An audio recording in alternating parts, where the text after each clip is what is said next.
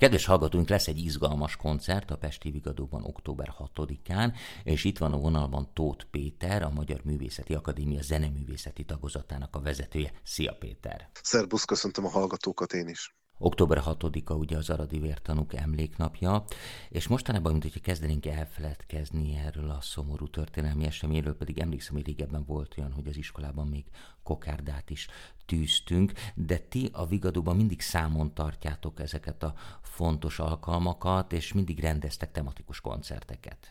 Minden évben tartunk egy olyan hangverseny, zenekari hangversenyt, aminek valami fajta tematikája van, és idén gyakorlatilag kihasználtuk, hogy Petőfi forduló is van, uh-huh. és hogy október 6-ára esik ez a hangverseny nap, úgyhogy tulajdonképpen ez a Szabadság Szerelem cím, amit kitaláltunk ennek a hangversenynek, ez egyszerre emlékezik Petőfire, a szabadságharcra, a szabadságért elhunyt takra, mindenkire, aki valamilyen módon a szabadságharcban áldozat volt, vagy a szabadságért harcolt, akár versekben, akár tetlegesen, akár 56-ban, akár 48-ban, akár napjainkban. Igen, behoztátok az 56-os tematikát is, hiszen Balassa Sándor 301-es Parcella című műve is felcsendül. Beszéljünk akkor pár szót a műsorról. Ugye lesz egy saját műved is, ez az Európa elrablása. Tudom, hogy szerényen ezeket mindig próbálod így el, hát elsikasztani, de azért arra kérlek, hogy egy kicsit bővebben majd mesélj róla. Mondd el kérlek, akkor inkább átadom Jó, neked a szót, sorba. hogy mi lesz a műsor menjünk sorba, akkor Dubrovai László Szerelem, Szerelem című Petőfi versekre, azt hiszem, ha jól emlékszem, kilenc Petőfi verset dolgozott fel szólóra és zenekarra. Úgy látszik, mostában divatja van megint a zenekari daloknak, én azt látom, és ez egy nagyon jó divat, ez egy érdekes ötvözete a, a dal műfajának és a szimfonikus repertoár bővítésének. A múltkor ugye beszélgettünk a dalokról. Igen, azt a Magyar Dalnapja egy, kapcsán. Így van, úgyhogy azt gondolom, hogy ez egy jó folytatása tulajdonképpen annak a beszélgetésnek, beszélgetésnek. Itt a szólót egyébként Pál Botont tenorista fogja énekelni. Utána következik az én Európa elrablása című zenekari művemnek a bemutatója. Ez egy saját stílusomhoz képest szokatlan darab, sokkal nyersebb, sokkal keményebb, sokkal, hát nem is tudom, rengeteg osztott szólamot használok benne.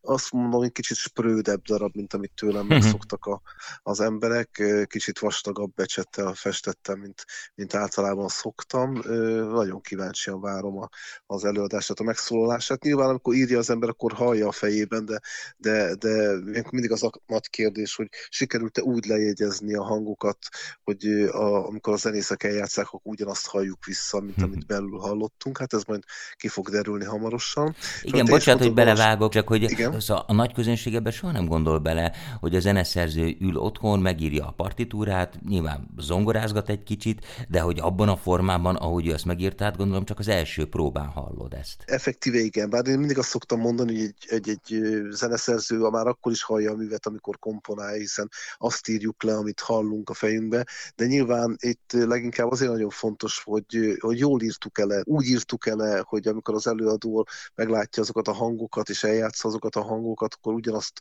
kapjuk-e vissza, mint amit vizionáltunk a, a fejünkbe, hogy így mondjam, ezzel a furcsa képzavarra.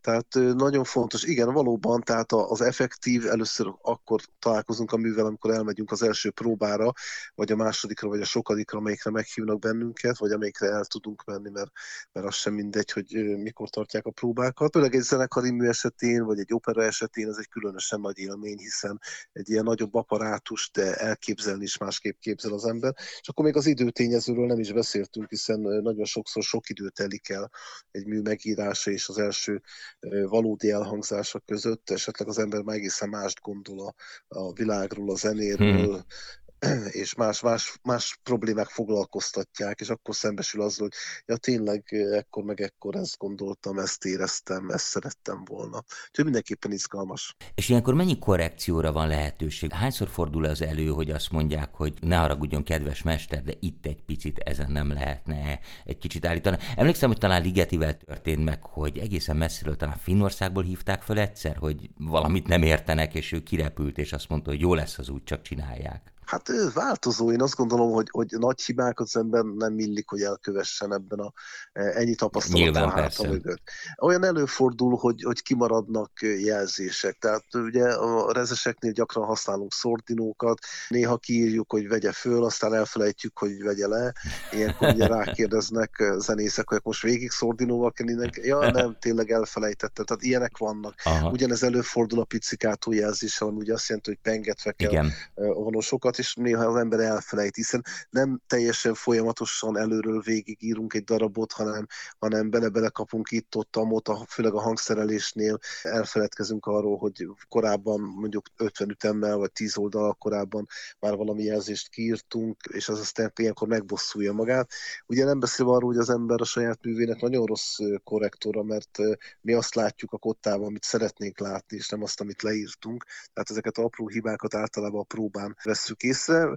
Illetve azt gondolom, hogy például én nyugodtan elmondhatom, hogy Kocsár Balázs fogja vezényelni ezt a hangversenyt, neki elképesztően jó szeme van ezekre a hibákra. Tehát ő azért egy hónappal ezelőtt fölhívott engem, és jó néhány kérdést föltett a kottával kapcsolatban, amiről én egyébként azt gondoltam, hogy hibátlan természetesen, de kiderült, hogy rengeteg kötőjel nem úgy van, nem ott van, nem oda tartozik, és itt tovább. Apróságok, amik egy karmester számára nyilvánvalóan fontosak, és kiszúrja ezeket egy zeneszerző meg ilyen szempontból az is Lendriának mondjuk ki. He, akkor mondhatjuk azt, hogy kortás darab esetében a karmester a zeneszerző szerkesztője, hogy ezzel az irodalmi hasonlattal éljek? Azt gondolom, hogy egy tökéletesen jó hasonlat, igen, és egy, egy jó karmester az olyan, mint egy jó szerkesztő, észreveszi azokat a hibákat, amiket a szerző nem vett észre, és még azt is mondom, hogy ha, ha van egy kialakult munkakapcsolat a karmester, vagy akár azt is mondhatom, hogy az előadó és a, és a zeneszerző között, akkor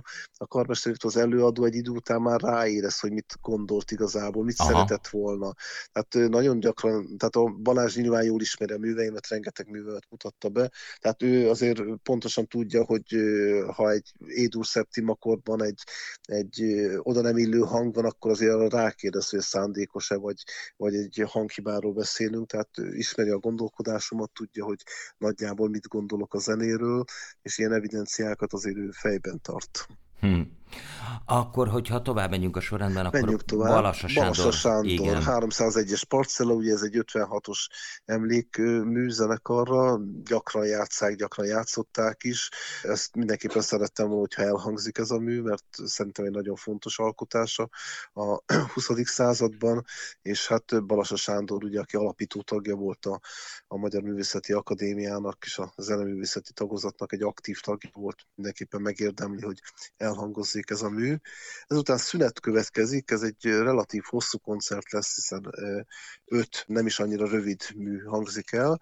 Szünet után pedig egy újabb bemutató Kovács Zoltán Tisza című műve. Ma reggel rákérdeztem Zolinál, hogy mit kell tudni a darabról, hiszen néhány nappal ezelőtt készült el. Ő azt mondta, hogy a Tisza című versnek a, a kettősségét, a Tiszának az idilli arcát, illetve az árvízi hömpölygő, mindent előtt uh-huh. áradó Tiszát próbálta tulajdonképpen mint egy szimfonikus költemény megfogalmazni, ez egy körülbelül negyedórás kompozíció, és végül Kocsár Miklós emlékképek a 20. század 50-es éveiből Vázlatok Szimfonikus Zenekarra című műve hangzik el most már nem először, hiszen euh, még Kocsár Miklós életében, amikor terveztünk egy 56-os emlékkoncertet, emlékeim szerint akkor, akkor vette elő a fiatalkori vázlatait is, Aha. és komponált belőle egy nagyszabású zenekari művet.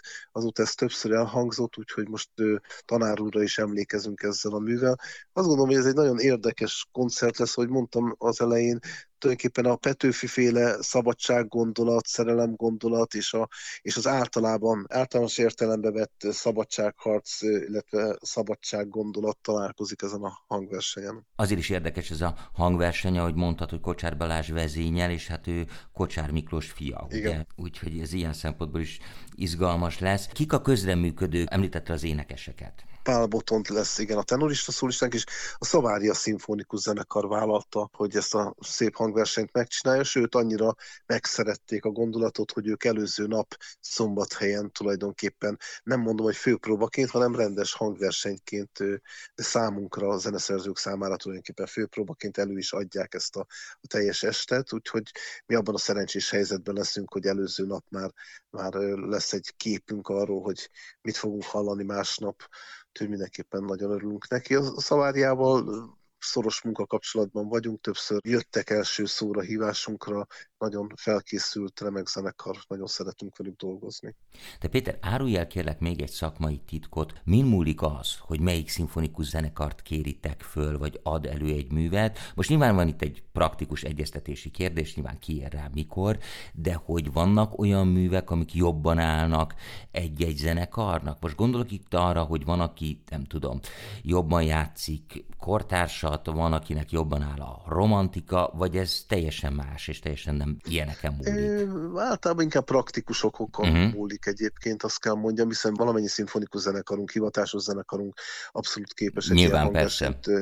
profi szinten előadni. Az is benne van, hogy, hogy ne mindig egy zenekarral dolgozzunk, tehát több hangversenyünk volt a Szegedi szimfonikusokkal, több hangversenyünk volt a Szaváriával, tervezzük, hogy a pécsieket is bevonjuk ebbe a körbe. Nyilván távolság sem mindegy, hogy kinek honnan kell utazni, de ki mennyire vállal egy ilyen hangversenyt, ki mikor ér rá, tehát nagyon sok minden tényező van, amit egyeztetni kell. Ugye bő egy évvel korábban kezdtük az egyeztetést már erre a hangversenyre, és ugye egy szimfonikus zenekar is hosszú távra előre tervez, előre gondolkodik, tehát nagyon sok tényezőt kellett figyelembe venni, míg, míg végül kialakul, hogy melyik zenekar melyik napon hogyan ér rá, akkor ugye ezt kellett passzítani a szólistát, illetve Kocsár Balázsnak a elfoglaltságát is figyelembe kellett venni, úgyhogy mindez együtt adja ki, hogy melyik zenekar játszik. Kérdezek tőled még egy szakmai titkot. Ugye vannak legendák arról, hogy melyik koncerterem hogyan szól. Nyilván minden a karmesternek, minden zeneszerzőnek megvannak a saját kedvencei, vagy a saját határozott véleménye arról, hogy hol érdemes valamit előadni. A Vigadó, azt tudjuk, hogy nem erre a célra épült elsősorban, hanem mint ahogy a neve is mutatja, ugye vigadni, tehát nagy rendezvények voltak ott az 1800-as években, de hogy tudjuk, hogy az átalakítás során egy csomó akusztikai elemet raktak bele. Ti hogy értékelitek? Mennyire tudja ott, illetve nem is gondolom, hogy a nagy közönség annyira ezt mindig érzékeli, de hogy mennyire felel meg egy szimfonikus zenekari mű előadásának a Vigadó, mint helyszín? Én azt gondolom, hogy tökéletesen megfelel. Mm-hmm. Tehát ez a, a felújításkor végzett akusztikai eh, elemek behelyezése, eh, kialakítása, a dobogó elhelyezése, ezek mind-mind azt segítették, hogy szerintem kimondottan eh, alkalmas egy, egy zenekari, zenekari hangversenyre. Nem állítom, hogy, hogy egy nagyon nagy méretű oratórikus mű előadására is ideális. Valószínűleg arra egyébként csak a, a MIPA ideális mm-hmm. Budapesten vagy Magyarországon. Nyilván a Kodály központ is Pécset, tehát de Budapesten nem. A Zeneakadémiának más a hangzásvilága, az egy talán finomabb, talán szeriőzebb, más, más felhangokban dús hangzásra képes a Zeneakadémia, de azt gondolom, hogy a Vigadónak sem kell szégyenkeznie. Egy átlagos, mondjuk így a romantikáig terjedő szimfonikus hangversenyre szerintem tökéletesen alkalmas. Nem beszélve arról, hogy elképesztően kényelmesek a fotelek, amiben. Ez nagyon fontos, Persze. hiszen azért majdnem két, két és fél órát ül a közönség egy ilyen hangversenyen. Én azt gondolom, hogy közönségként én szeretem, hogyha ha van elég hely a lábamnak, ha kényelmesen uh, tudok ülni, és a zenére tudok figyelni egy hangverseny, és nem pedig be vagyok szorítva egy, egy kényelmetlen szűk uh, padsorba, vagy széksorba.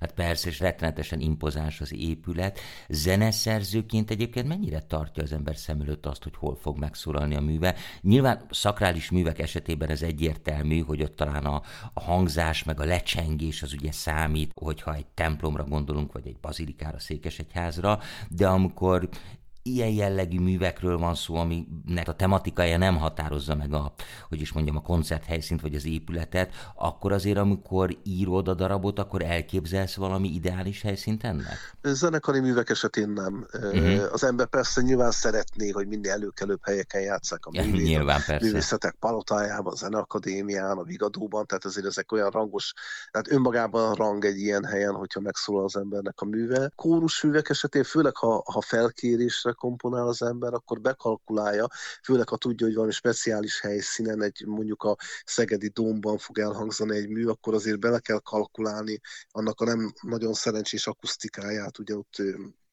7-8 másodperces lecsengési idővel kell kalkulálni. Hű. Nyilván nem tehetjük meg, hogy csak lassú tételeket írunk, mert akkor elaludna a közönség egy idő után, de azért tudomásul kell venni, hogy bizonyos sebesség fölött nem biztos, hogy ideálisan fog megszólalni egy mű. De ugyanez igaz egyébként a Mátyás templomra is, ami nagyon szép, és nagyon szeretem, és boldog vagyok, hogy hót éneklik művemet, és tényleg sok művemnek volt ott bemutatója, és művemnek, de mondjuk ki, hogy akusztikailag azért nem a legszerencsésebb mm-hmm. helyszín. De látványnak gyönyörű egyébként. Meg hát egy szakrális tér az is, akár csak a, a Szegedi Dóm, vagy, vagy a, a Szent István Bazilika, milyen szempontból talán a legkatasztrofálisabb, azt kell mondjam. Hm. Milyen érdekes. Na, ez is megérne egyszer egy beszélgetés. Feltészem. De hát most maradjunk akkor a Szabadság Szerelem koncertnél, tehát október 6-án látható ez a Vigadóban, este fél nyolckor. Nagyon fontos információ, hogy a koncert az ingyenes, de regisztrálni kell a vigadó.hu, tehát a Vigadónak a honlapján, és egyébként, hogyha valaki lemaradna, akkor a Bartók Rádió rögzíti a hangversenyt, tehát valamikor ezt majd meg lehet hallgatni, de azért gondolom az élő élmény az mégiscsak a legerősebb. Péter, köszönöm szépen, hogy itt voltál. Tóth Péterrel, a Magyar Művészeti Akadémia zeneművészeti tagozatának vezetőjével beszélgettem, és hát nem tudom, mit illik egy zeneszerzőnek kívánni a bemutatóra. Hát kéz és lábtörés, gondolom ez a, a bevett szokás. Én is biztatnék mindenkit, hogy jöjjenek bátran. Kérem, hogy aki regisztrál, az jöjjön is el. Aki regisztrálna, de már azt az üzenetet kapja, hogy elfogyott minden egy, az is jöjjön el bátran, hiszen nagyon sokszor túlregisztráció folyik, és nem Aha. mindenki jön el a hangversenyre, megbetegedik, vagy egyéb családi programja van, úgyhogy arra biztatok bátran mindenkit, hogy jöjjenek el, mindenki be fog jutni, és újra elmondom, hogy a kortárzene nem szitok szó, higgyék el, jól fogják érezni magukat. Én ebben biztos vagyok, és azt gondolom, hogy tényleg ez egy méltó koncert ahhoz, hogy megemlékezzünk október 6-áról. Tóth Péternek nagyon szépen köszönöm. Én is köszönöm a lehetőséget.